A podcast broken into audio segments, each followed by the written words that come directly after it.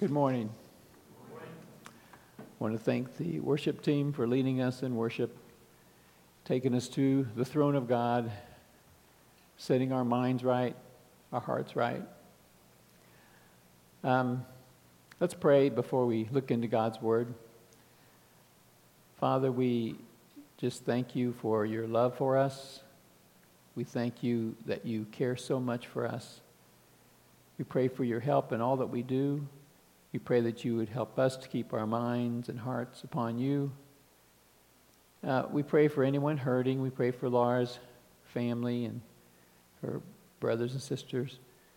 Lord, that you would, uh, and her mother, that you would calm their hearts right now and, and encourage them. And Father, we ask that you would help us to look into your word and to understand it better and to live it more fully. We pray in Jesus' name. Amen.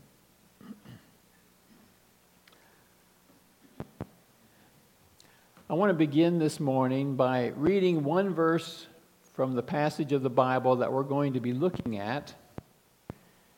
And here it is Blessed is the one who reads aloud the words of this prophecy and blessed are those who hear it and take to heart what is written in it, because the time is near. Now, most of us are at least familiar, somewhat, with the Bible's use of the word blessed. We might say blessed, but I think uh, to fit with how we do it in church, it's blessed, right? And we may automatically think of the Sermon on the Mount where Jesus said things like, Blessed are the meek, for they will inherit the earth. Or, Blessed are the merciful, because they will be shown mercy. And you know, many of us have also probably heard that blessedness is not the same thing as happiness. Happiness is an emotion dependent on outward circumstances like, you know, making a lot of money and being able to buy a lot of nice things that you want. That's happiness. Or like achieving great success, becoming well liked, even kind of held up and admired. That's happiness. But when those circumstances change and you're not making as much money or you're not as admired as much, well, now your happiness is threatened. And maybe your happiness is gone. But blessedness is an inner tranquility and a strong sense of peace and contentedness found in placing our identity and our trust in God. Blessedness comes from being connected closely to God. One commentator speaking on the Sermon of the Mount said, Blessedness speaks to the ultimate well being and distinctive spiritual joy of those who share in the salvation of the kingdom of God. That is that inner sense of peace. That's what blessedness brings, that inner sense of peace, no matter what the circumstances are. Now, that verse we read this morning says that we can have that contented, peaceful blessing if we take to heart what is written in this prophecy. And what prophecy are we talking about? Well, we're talking about actually the book of Revelation, the last book of the Bible, because it is self identified in, the, in there as a prophecy, the whole book. And I would like to read for you the first three verses of the book of Revelation. And they tell us where this writing comes from, and again, the reward if we take it seriously. So, in Revelation chapter 1, and verses 1 through 3, it says, The revelation from Jesus Christ, which God gave him to show his servants what must soon take place. He made it known Jesus made it known by sending his angel to his servant John, who testifies to everything he saw that is, the Word of God and the testimony of Jesus Christ. I mean, what he's saying there is everything John writes down in this book, he backs up because it's the testimony of Jesus and it's the Word of God. blessed is the one who reads aloud the words of this prophecy, and blessed are those who hear it and take it to heart what is written and take to heart what is written in it because the time is near.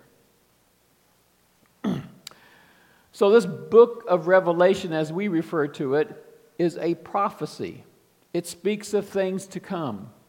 It's from Jesus Christ, who received it from God the Father, and then he sent it to John by the way of an angel. So, there's a lot of great authority behind this, this writing. Most conservative scholars think that John the, John the Apostle was the one who wrote uh, the book. You know, John, one of the twelve, one of the inner three, Peter, James, and John. Uh, there are some others from a long time ago who think that it was maybe not John the Apostle, but some other John that was known. But the earliest uh, ancient evidence names John the Apostle as the one who wrote it. And John says in verse 2 that everything he testifies, all the, all the visions, everything he writes in there, which are some, some are pretty wild, he says they're all true, and he stands behind every bit of it. It's the Word of God and the testimony of Jesus Christ. Now, John makes quite a statement that could raise some questions in these first three verses.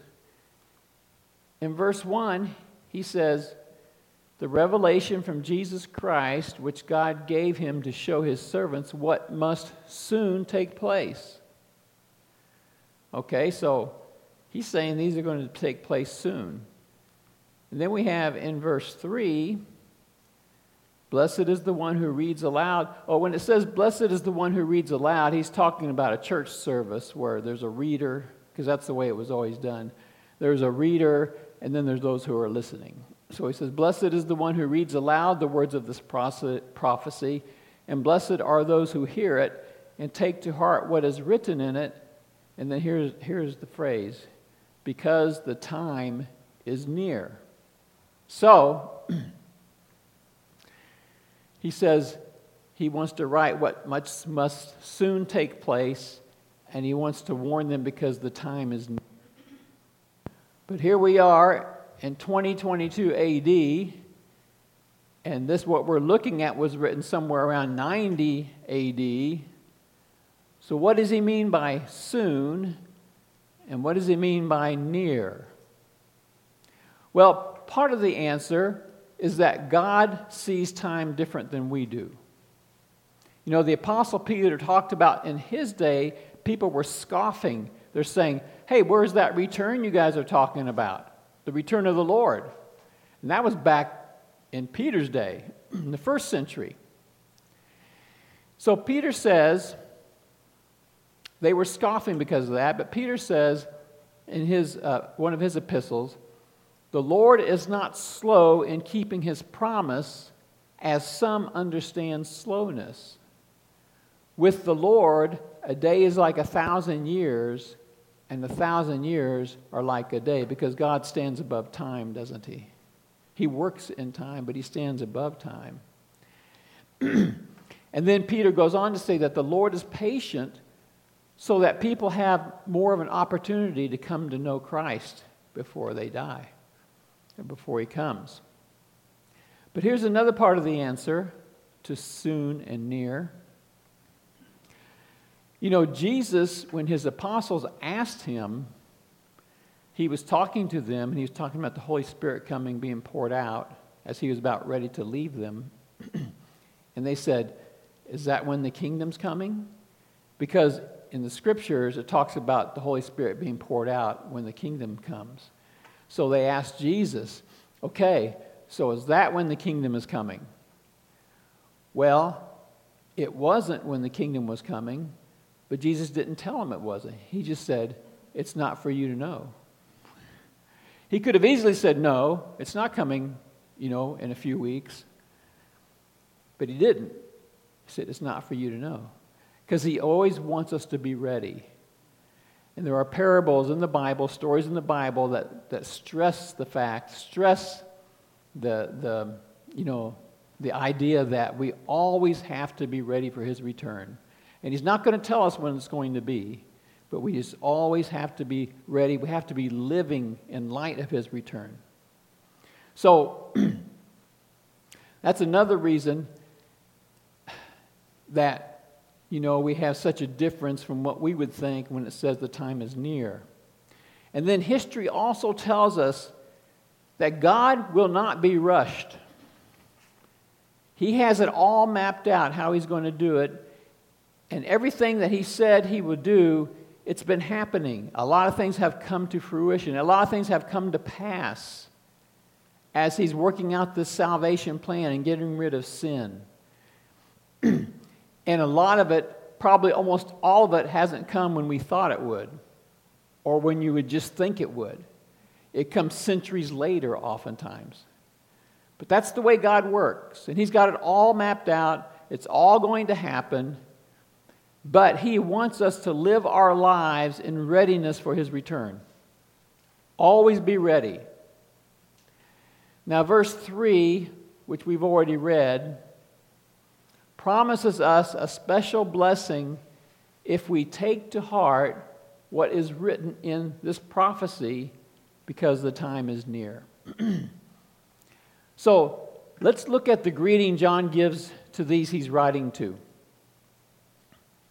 We've already seen just the opening, but let's look at verses 4 and part of 5 here. he says, John, to the seven churches in the province of Asia, this map is a map of Turkey, the western part of Turkey. And that's where those seven churches in the book of Revelation were. And so those are the churches that John is talking to. And he says, To the seven churches in the province of Asia, grace and peace to you from him who is, and who was, and who is to come and from the seven spirits before his throne. Now, well, I'll, I'll, read the next part. And from Jesus Christ, who is the faithful witness, the firstborn from the dead, and the ruler of the kings of the earth. now, here is go- what is going on in this letter, this prophecy that's coming from Jesus. And this could be very timely for us in our day, in our circumstances that we're facing and that many places are facing. Jesus is having John give this information to these churches in order to prepare them for rough times ahead. At this time in history, and we're talking about anywhere from like 70 AD to 95, you know, 70 to 100 in that time frame. At this time in history, as we're going towards the end of the first century AD, the Roman Empire is, is gaining more and more power, and it's moving closer and closer to emperor worship. And as they move closer, what they're doing is they're giving the emperor more power, and they want people to turn to him, and he's going to be sort of their God.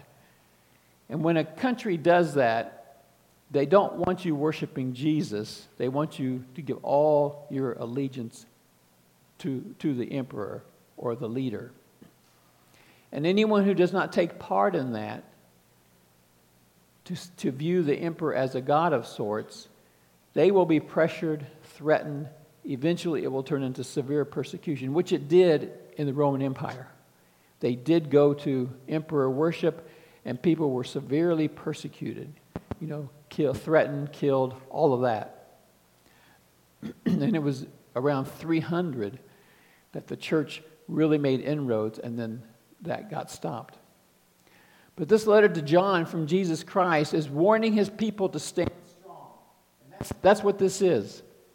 It's a letter written to them to stand strong because persecution is coming, to remain faithful and remember what he said earlier. He said, Blessed are those who hear this prophecy and take to heart what is written in it. So let's again look, after having said that, let's again look at, oh, yeah, four and five.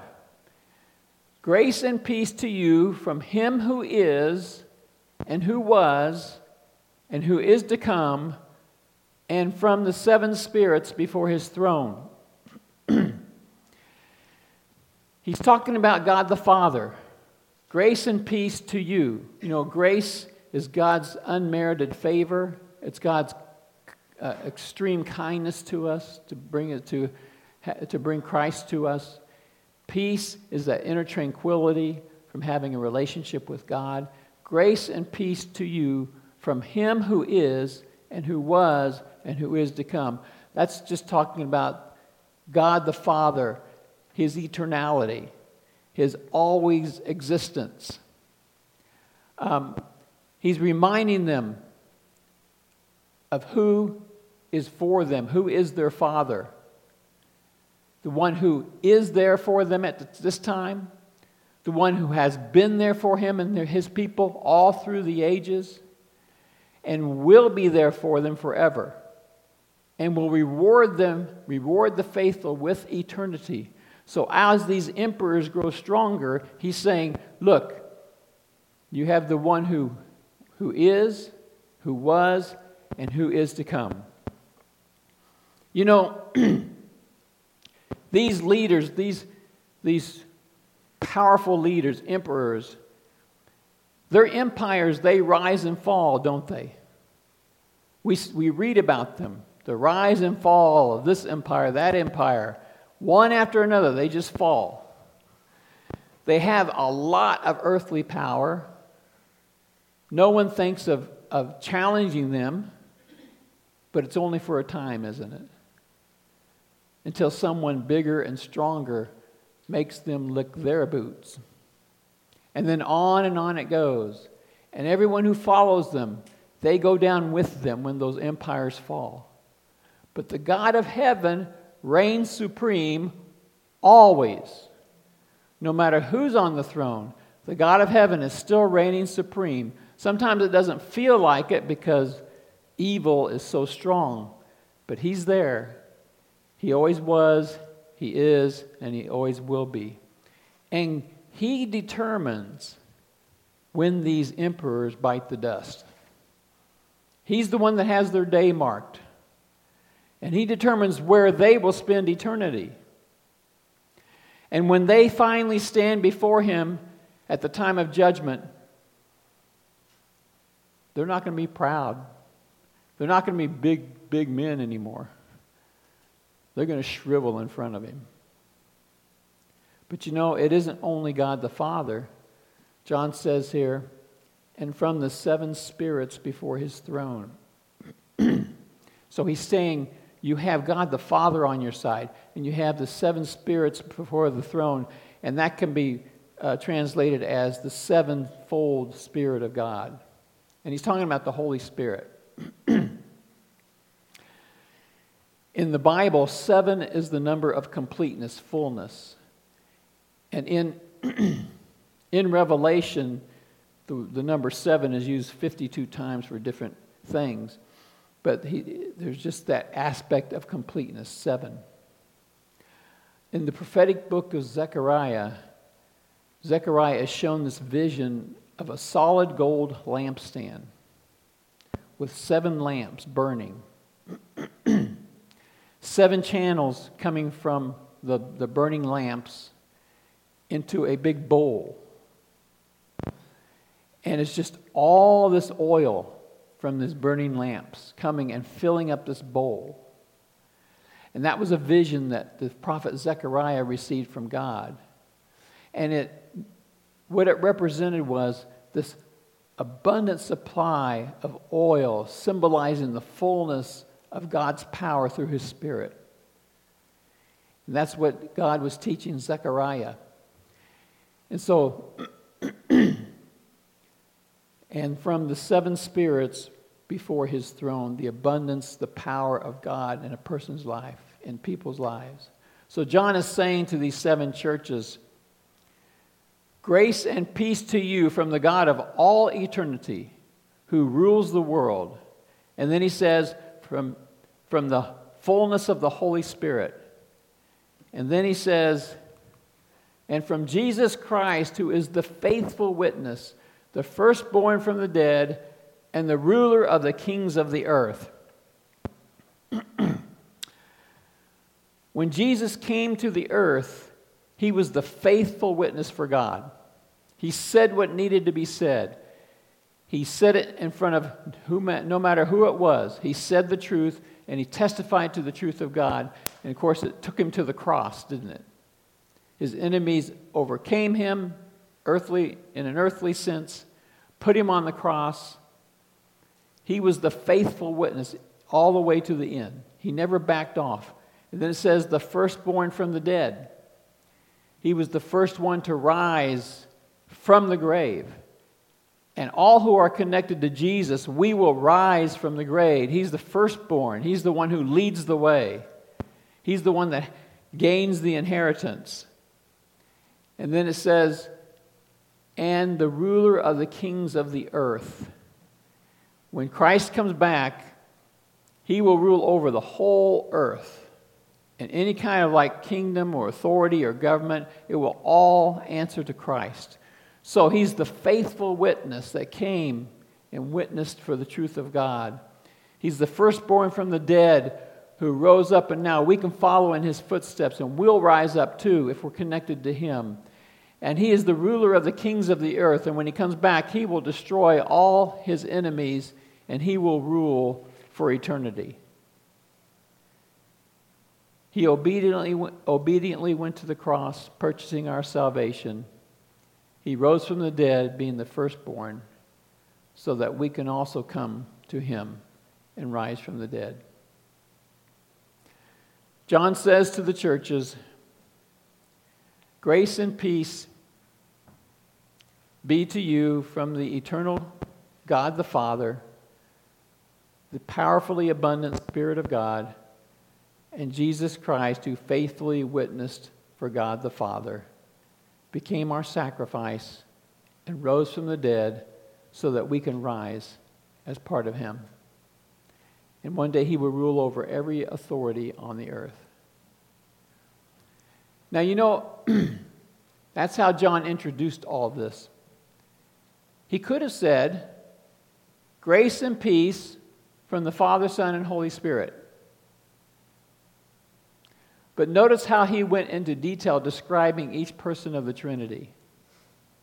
And in that, we see so much power and authority and so much where we can place our trust in just in that greeting. So, as these believers that he's writing to are moving closer and closer to persecution, and like I said, they ended up in, in horrible persecution. As the Roman government becomes more wicked and arrogant, even to the point of demanding that the emperor be worshiped. John wants these believers to know who it is that holds the true power. Even if somebody is whipping their backs and forcing them to do things, he's saying that's not the true power. That's not the ultimate power. He wants them to know who it is who truly deserves the honor and glory. Even though these earthly rulers are demanding it, it's only God who deserves it. And who it is that we should never, ever, ever turn away from. No matter who tells us what to do in that area, we never turn away from Christ.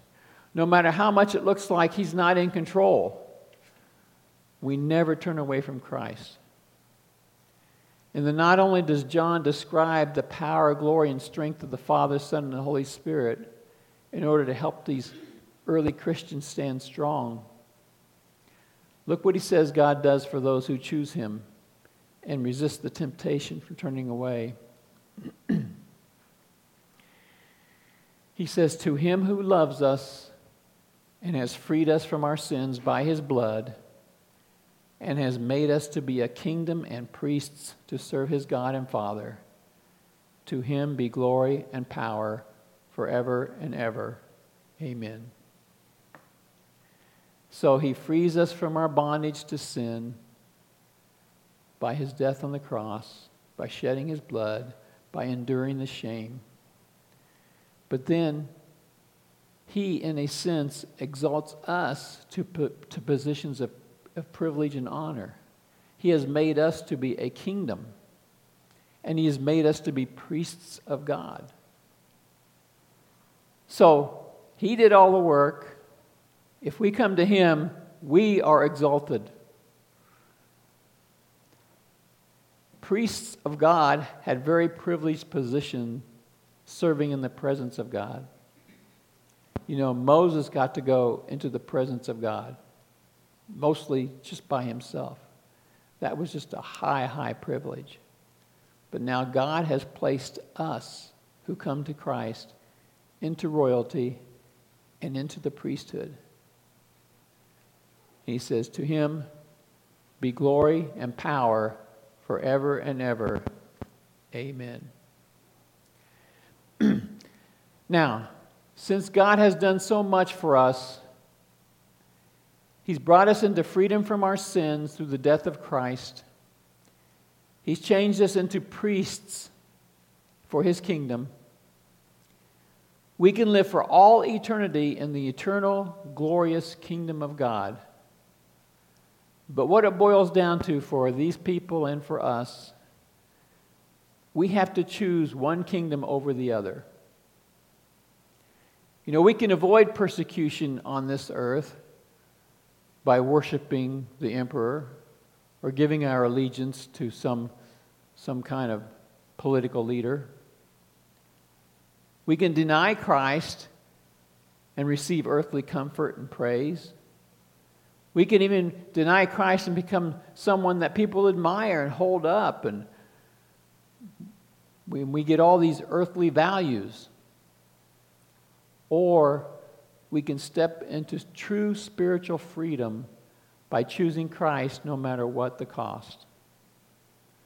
And then we will reign for eternity with our Lord who loved us and gave his life for us so that we may live as priests as part of his kingdom forever. And that's the choice God has allowed us to make for ourselves. God does not force himself upon us. He graciously waits for us with open arms. And then we look how John finishes this. Look, he is coming with the clouds, and every eye will see him, even those who pierced him. And all peoples on earth will mourn because of him. So shall it be. Amen.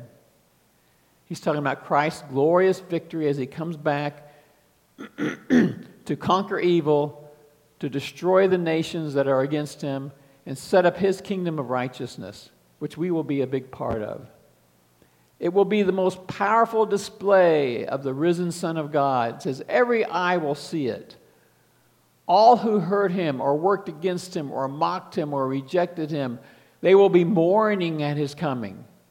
You know, I can't imagine even what it's going to be like when, Christ comes down. The armies are there gathered to defeat him. They're going to try to stop him from coming to the earth. That's how insane it gets at the end. And I can't imagine what it's going to be like when they're, they're trying to stop him and he just wipes them out. And it makes me thankful for my friend who spent so much time with me both before and after I became a Christian. Spent a lot of time with me to help me get there, and a lot of time with me to help me grow up in Christ. In the mourning, the grieving at his return will be overwhelming, I think. And then our last verse I am the Alpha and the Omega, says the Lord God. That's the beginning and the end. Who is, and who was, and who is to come, the Almighty. So, what choice is there? Here it again, again, the God of all eternity the beginning and the end, the Almighty. He's the sovereign one. He allowed humanity to make our own choice. In the garden, we chose sin. He allowed Satan to choose his own way as a fallen angel. He allowed him a certain amount of power or authority. It says he's the power of the air. But here's where it all ends God will reclaim his earth, and he will set up his eternal kingdom. So be encouraged, even if things at some point get rough for us believers. Some may wield earthly power and deny God and strut around like they'll never have to answer to anyone. And that may be true for a little while, but one day they will answer to God. And you know, life on this earth is really about making choices for eternity. That's what I think I need to keep in mind, and everyone needs to keep in mind that really, as we're making all these decisions and choices, our choices are supposed to be for eternity. And Satan wants to keep us set right here, just looking right here. What is it that gives me what I want right now? What is it that brings me comfort now? What is it that helps me avoid suffering now? But it's a major trade off. Jesus wants to reign, He wants us to reign with Him forever. So much so, He gave His sinless life on the cross to pay for our sins. And our calling is to remain true to Him. It's all about choosing for eternity. Blessed is the one who hears the words of this prophecy and takes to heart what is written in it. Let's pray. Lord, we thank you for this valuable book of Revelation. We thank you for what you've shown us and what you will show us, and how much this book has helped so many people over the centuries. We thank you for having it written. And Lord, we thank you for showing your power through it. We pray that we might live in light of eternity and live in light of your love for us and return your love, our love to you. We pray in Jesus' name. Amen.